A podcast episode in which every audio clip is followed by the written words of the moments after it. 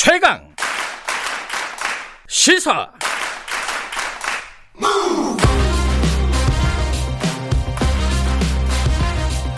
지금 여러분께서는 김경래 기자의 최강 시사를 듣고 계십니다. 네, 저는 김경래 기자가 아니라 예, KBS 보도국의 이재석 기자입니다. 오늘 하루만 예, 김 기자를 대신해서 진행을 하고 있습니다. 인터뷰 계속 어, 이어가겠습니다. 민주주의 4.0 연구원이 공식 출범했습니다. 예, 정치권에 어떤 파장을 미칠 것인가 관심이 집중되고 있습니다. 어, 현역 국회의원이 56명이 여기에 지금 포함되어 있고요. 예, 친문 정치인도 예, 상당히 많이 포함되어 있습니다. 아무래도 이제 내년에 서울시장, 부산시장 선거가 있고 또 내후년에 대선이 있으니까 이 민주주의 4.0 연구원의 역할이 작지 않을 것이다. 이렇게 지금 평가들을 하고 있고 특히 친문 진영에서 이제 에, 후보들을 어떻게 이제 만들어 갈 것이냐. 예. 특히 이제 대선 후보를 어, 제3의 대선 후보를 이제 세우려고 하는 것이 아니냐. 이런 분석들도 지금 나오고 있고 그렇습니다. 민주주의 4.0 연구원의 도종환 이사장 예, 연결돼 있습니다. 나와 계시죠? 네. 네, 안녕하십니까? 예, 안녕하세요. 예. 기사가 좀 나오긴 했는데 그래도 좀 네. 어, 어, 기사를 많이 접하지 못한 청취자분들도 계실 것 같아서 일단 이 민주주의 4.0 연구원 어떤 모임인지를 좀 간략히 설명해 주신다면 어떻게 말씀해 주시겠습니까? 네, 어, 문명의 대전환이 시작되는 4차 산업혁명 시기에 에, 지속적인 혁신 성장, 포용 국가를 견인하는 역할을 해야 한다. 그리고 감염병 위기, 기후 위기로부터 국민을 구해야 한다. 민주정부를 네 번째 민주정부를 만들어서 민주주의가 국민의 삶에 구체적으로 구현되게 해야 한다. 나라를 책임지고 국민을 책임질 수 있는 정치인이 돼야 한다. 이런 목적, 이런 취지를 가지고 함께 공부하고 함께 실천하는 의원 모임을 만든 게 민주주의 4.0 연구원입니다. 지금 말씀하신 내용을 들어보면 어 글쎄요, 뭐 이런 표현이 어떤가 모르겠습니다만 다 이제 어, 좋은 말씀이고 예 어떻게 보면 좀 일반론적인 얘기인 것 같다는 인상도 있어서 이렇게 네. 제가 질문을 드려볼까요? 그러니까 민주당의 민주연구원이라고 또 있지 않습니까? 네. 그런데 그, 그것이 있음에도 불구하고 민주주의 4.0 연구원을 아, 별도로 이제 만들게 된 이유랄까요? 어떤 어떤 점이 다릅니까? 그러면 민주연구원은 음, 주로 선거를 대비하는 역할들이 강조되지요. 예. 네, 저희는 방금 말씀드린 그런 취지와 목적으로 어 함께 공부하고 함께 실천하는 다시 말해서 우리가 국민을 책임지는 정치를 하자고 하는데 책임을 지려면 실력과 능력이 있어야 가능하거든요. 예. 그 점에 대한 논의들을 많이 했고요. 실력과 능력과 실천하는 그런 모습을 갖춘 그런 어 집단적 노력이 필요하다. 음. 정치라는 것이 우리 모두의 운명을 함께 결정해가는 집단적 노력이기 때문에 이런 노력을 할 필요가 있다라고 생각을 했죠. 음, 근데 이게, 어, 그러면 이사장님 말씀을 들어보면 이제 어떤 4차 산업 혁명이라든가 미, 예, 미래에 대비하기 위한 어떤 학술 모임 같다는 인상도 좀 드는데 그런 건 아니지 않, 겠습니까 아무래도 정치인들이, 겁니다. 예? 그런 겁니다. 아, 그런, 그런 성격으로 이해를 해야 됩니까? 네, 그렇습니다. 아, 그러면 언론에서는 아무래도 이제 참여하시는 분들이 이제 이른바 예, 친문으로 이제 분류되시는 분들이 많아서 이제 이런저런 네. 이제 분석들을 좀 내놓고 있잖아요. 여기에 대해서는 좀 네. 이사장님께서는 그럼 어떻게 좀 생각하시는지 궁금합니다.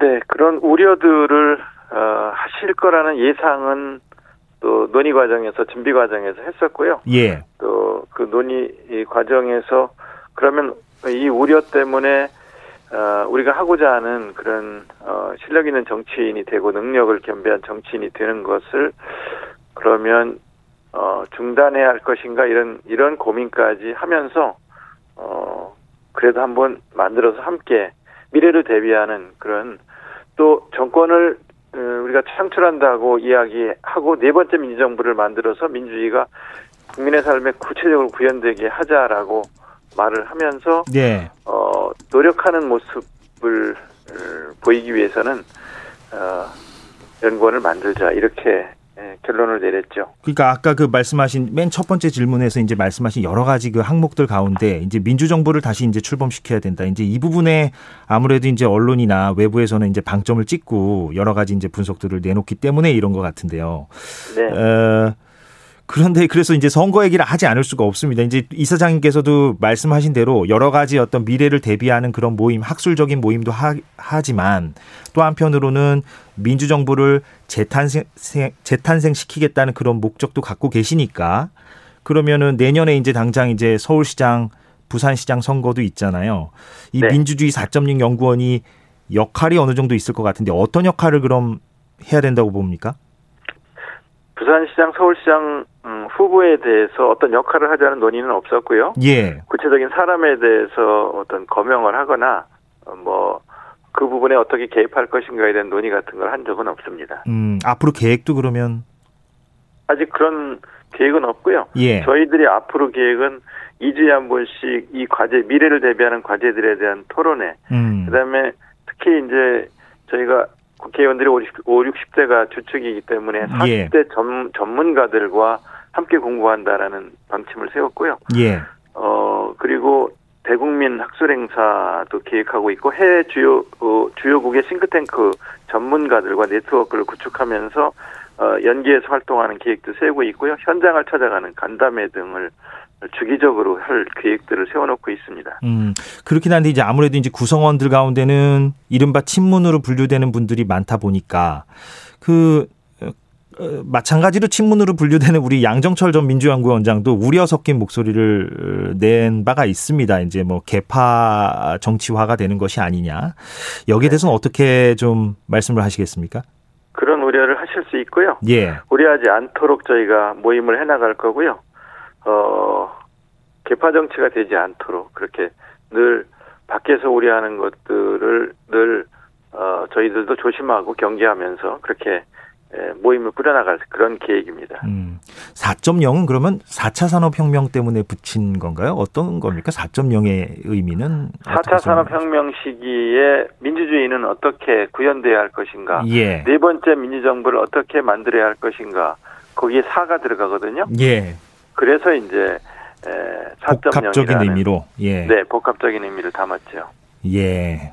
이제 자꾸 이제 제가 뭐 친문 개파 이런 질문만 드리면 또 많이 이제 어, 또 그게 이제 본질이 아니다 이렇게 이제 말씀하실 것 같아서 그러면 이렇게 여쭤볼까요? 최근에 이제 민주당이 이제 지난 총선에서도 이제 압도적인 다수를 차지했는데도 불구하고 어떤 개혁의 과제를 속도감 있게 밀어붙이는 데 있어서는 좀 어, 부족한 게 아니냐, 소극적인 게 아니냐 이런 비판들도 일각에서 많이 있습니다. 여기에 대해서는 이사장님께서는 어떻게 예, 평가하십니까?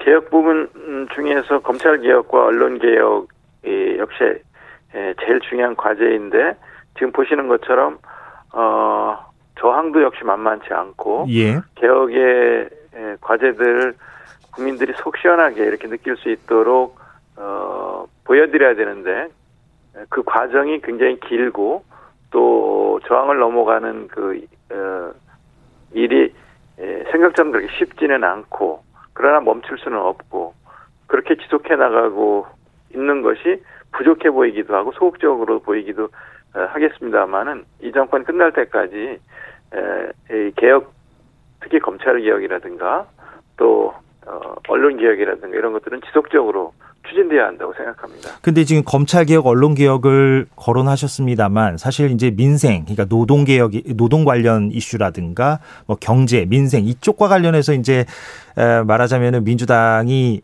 좀 속도감을 못 내는 거 아니냐 이런 비판들이 많거든요. 여기에 대해서는 어떻게 보십니까? 네, 비판을 저희가 겸허히 받아야 된다고 생각하고요. 특히 이제 노동 개혁 쪽도 그렇고요. 어, 민생과 관련된 부분에서 저희가 아직 다 완수하지 못한 개혁 과제들이 많이 있어서 그것을 여전히 추진해야 될 중요한 과제라고 생각하고 그 과제들을 저희가 앞으로 격주 토론회 내용들로 내용들로 쭉 이렇게 이미 잡아놓고 있습니다. 음. 지금 현역 국회의원들이 이제 56명 거기에 이제 들어가 계시다고 제가 들었습니다만 그럼 어떻게 그게 이제 앞으로 좀 확대가 되는 겁니까? 어떻게 되는 겁니까? 계속 뭐 가입이 되는 겁니까? 어떻게 진행이 네, 되는 네. 겁니까? 문은 열려 있고요. 예. 어, 개방적으로 민주적으로 운영할 생각이고요.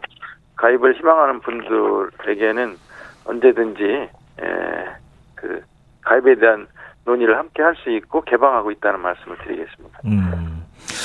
근데 이제 아까 말씀하신 대로 민주정부를 이제 다시 창출 한다고 한다면 지금 이제 뭐 대권 주자 어, 언급되고 있는 분이 이제 크게는 이제 이강 체제, 이낙연, 이재명 이 두 분인데 이제 제3의 후보 가능성도 지금 언급이 되고 있습니다. 언론에서는. 에, 뭐 그래서 유시민 이사장이라든가 김경수 경남지사에 대해서 홍영표 의원 같은 경우에는 아 두 분은 좀 안 나오지 않겠는가 이렇게 이제 개인적인 어떤 견해를 밝히기도 하셨는데 이 말씀하신 대로 민주정부를 다시 창출하려고 한다면 경쟁력 있는 후보들이 이제 많이 등장을 해야 되는데 지금의 이 이강 체제 로 계속 가는 거에 대해서는 어떻게 보십니까, 이 사장님은? 지금 두 분이 확실한 대선 주자이시고요. 예. 두분 이외에 다른 인물을 우리가 찾고 있는 건 아니냐. 그래서 모임을 만든 건 아니냐. 이런 그 시각들이 많죠. 예, 예. 이런 시각을 갖고 계신 분들이 많고 언론에서도 그렇게 보고 질문들을 하는데요. 예. 홍영표 의원님이 말씀하신 것은 원론적인 언급이었 언급이지 않나 이렇게 생각을 하고요. 예. 저희가 다른 인물을 찾는 논의 이런 것들을 한 적은 없습니다. 음. 근데 이제 어, 자꾸 이 부분을 제가 여쭤볼 수밖에 없는 게 이제 그 이사장님께서도 어, 모두의 민주정부를 다시 만들겠다라고 아, 하셨기 때문에 그럼 네. 이 연구원이 단순히 어떤 그런 학술적인 뭐 토론회나 이런 세미나뿐만 아니라 이 부분과 관련해서도 어떤 실천적인 움직임을 앞으로 보여줄 가능성이 높기 때문에 제가 이제 이런 질문을 드리는 거 아니겠습니까? 그러면 네네네. 네, 네. 앞으로 그 어, 어, 대선을 준비하는 과정에 있어서 그러면 이른바 뭐 586 세대라든가 뭐 지금 뭐 언론에서 거론되고 있는 건 임종석 전 비서실장을 비롯해서 뭐 제3의 후보군들을 이제 얘기하고 있는데 이런 제3의 후보를 찾는 일 혹은 어 그렇게 어떤 어 대, 어, 대선 과정에 있어서 어좀 더 이제 흥행이랄까요? 조금 더 과, 국민들의 어떤 관심도를 끌어올릴 수 있는 어떤 그런 방책 이런 것들을 연구원이 마련해 나가는 일은 그럼 전혀 하지 않겠다는 말씀이십니까? 어떻습니까?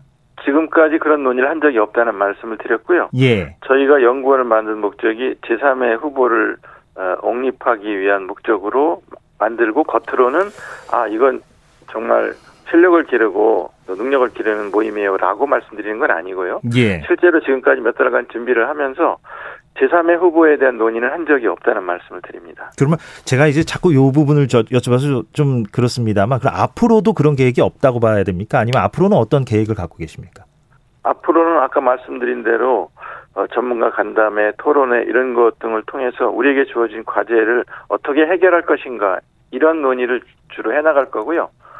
어, 지금 지난번에 저희가 모임을 준비한다는 것이 언론에 잠깐 비쳤을 때 김경수 지사 재판을 앞두고 있으니까 예. 그것과 연계해서 해석을 하는 걸 보고 저희들도 사실 놀랬거든요. 예, 예. 아, 이제 언제든지 이렇게 에, 이, 이 모임을 한다는 음, 이야기가 아, 시민들에게 국민들에게 전달이 되면 언제든지 다르게 해석할 수 있겠구나. 그 가능성이 늘 있겠구나 하는 생각을 했고요. 예. 다시 한번 말씀드리지만 제3의 후보를 옹립하거나 그런 준비를 하기 위해서 이런 모임을 만든 것은 아니다라는 말씀을 드리고 저희가 모임을 계속하고 활동하는 것을 지켜보시면서 어, 좀더 어, 판단하셔도 되지 않을까 하는 생각을 합니다. 예. 무슨 말씀인지 알겠습니다. 예. 앞으로 뭐 어떤 행보를 보일지는 저희가 또 지켜보도록 하겠습니다. 네, 연결이 네. 된 김에요, 이사장님. 예. 어, 예. 지금 뭐 이제 개각 얘기도 좀 어, 나오고 있는 것 같습니다. 예. 이제 조만간 개각이 어느 정도 폭으로 있을 것이냐. 어떻게 전망하십니까, 이 부분은? 개각은 음, 우리가 언론에서 어, 들으신 것처럼 네. 연말에 한 번 있고 또 내년 초에 한 번 있고 또 연말에 있을 분야는 어떤 분야이고 연초에 있을 분야는 어떤 분야인지는 언론에 여러분들이 보신 것처럼 그렇게 저희들도 예측하고 있습니다. 아까 제가 이제 노동 이슈, 경제 이슈 관련해서 이제 어, 어떤 국민들이 체감하는 개혁의 속도를 얘기했는데 그래서 개각과 관련해서 제가 좀 더 구체적으로 여쭤보자면 그러면 국토부 장관 얘기 많이 나오지 않습니까? 김현미 장관 같은 경우는 교체설이 지금 나오고 있는데 에, 이 사장님이 개인 의견은 어떻습니까? 제가 개각에 대해서 예. 어떤 사람은 어떻게 해야 된다라는 그런 말씀을 드릴 수 있는 위치는 아닌 걸 아닌 거라는 걸 알고 계시지 않습니까? 제가 그, 말씀드릴 수 있는 분야는 아닌 것 같습니다. 예, 예. 무슨 말씀인지 알겠습니다. 예, 여기까지 하겠습니다. 이제 왜냐하면 이게 이게 사실은 어뭐 연구원이 이제 태동하니까 많은 사람들이 이제 그런 어떤 선거와 연관시켜서 이제 얘기들을 할 수밖에 없고 그 부분을 네. 제가 이제 집중적으로 이제 여쭤볼 수밖에 없는데 네. 이 사장님께서는 아직까지는 뭐 그런 부분에 대해서는 뭐 가시적인 움직임이 없다는 취지로 이제 말씀하신 걸로 제가 이해를 하겠습니다. 예. 네, 네. 예, 네. 오늘 인터뷰 여기까지 하겠습니다. 고맙습니다. 네, 고맙습니다. 예. 민주주의 4.0 연구원 도종환 이사장과 이야기 나눴습니다. 1부 여기까지 하겠습니다. 잠시 뒤 2부에서 뵙겠습니다.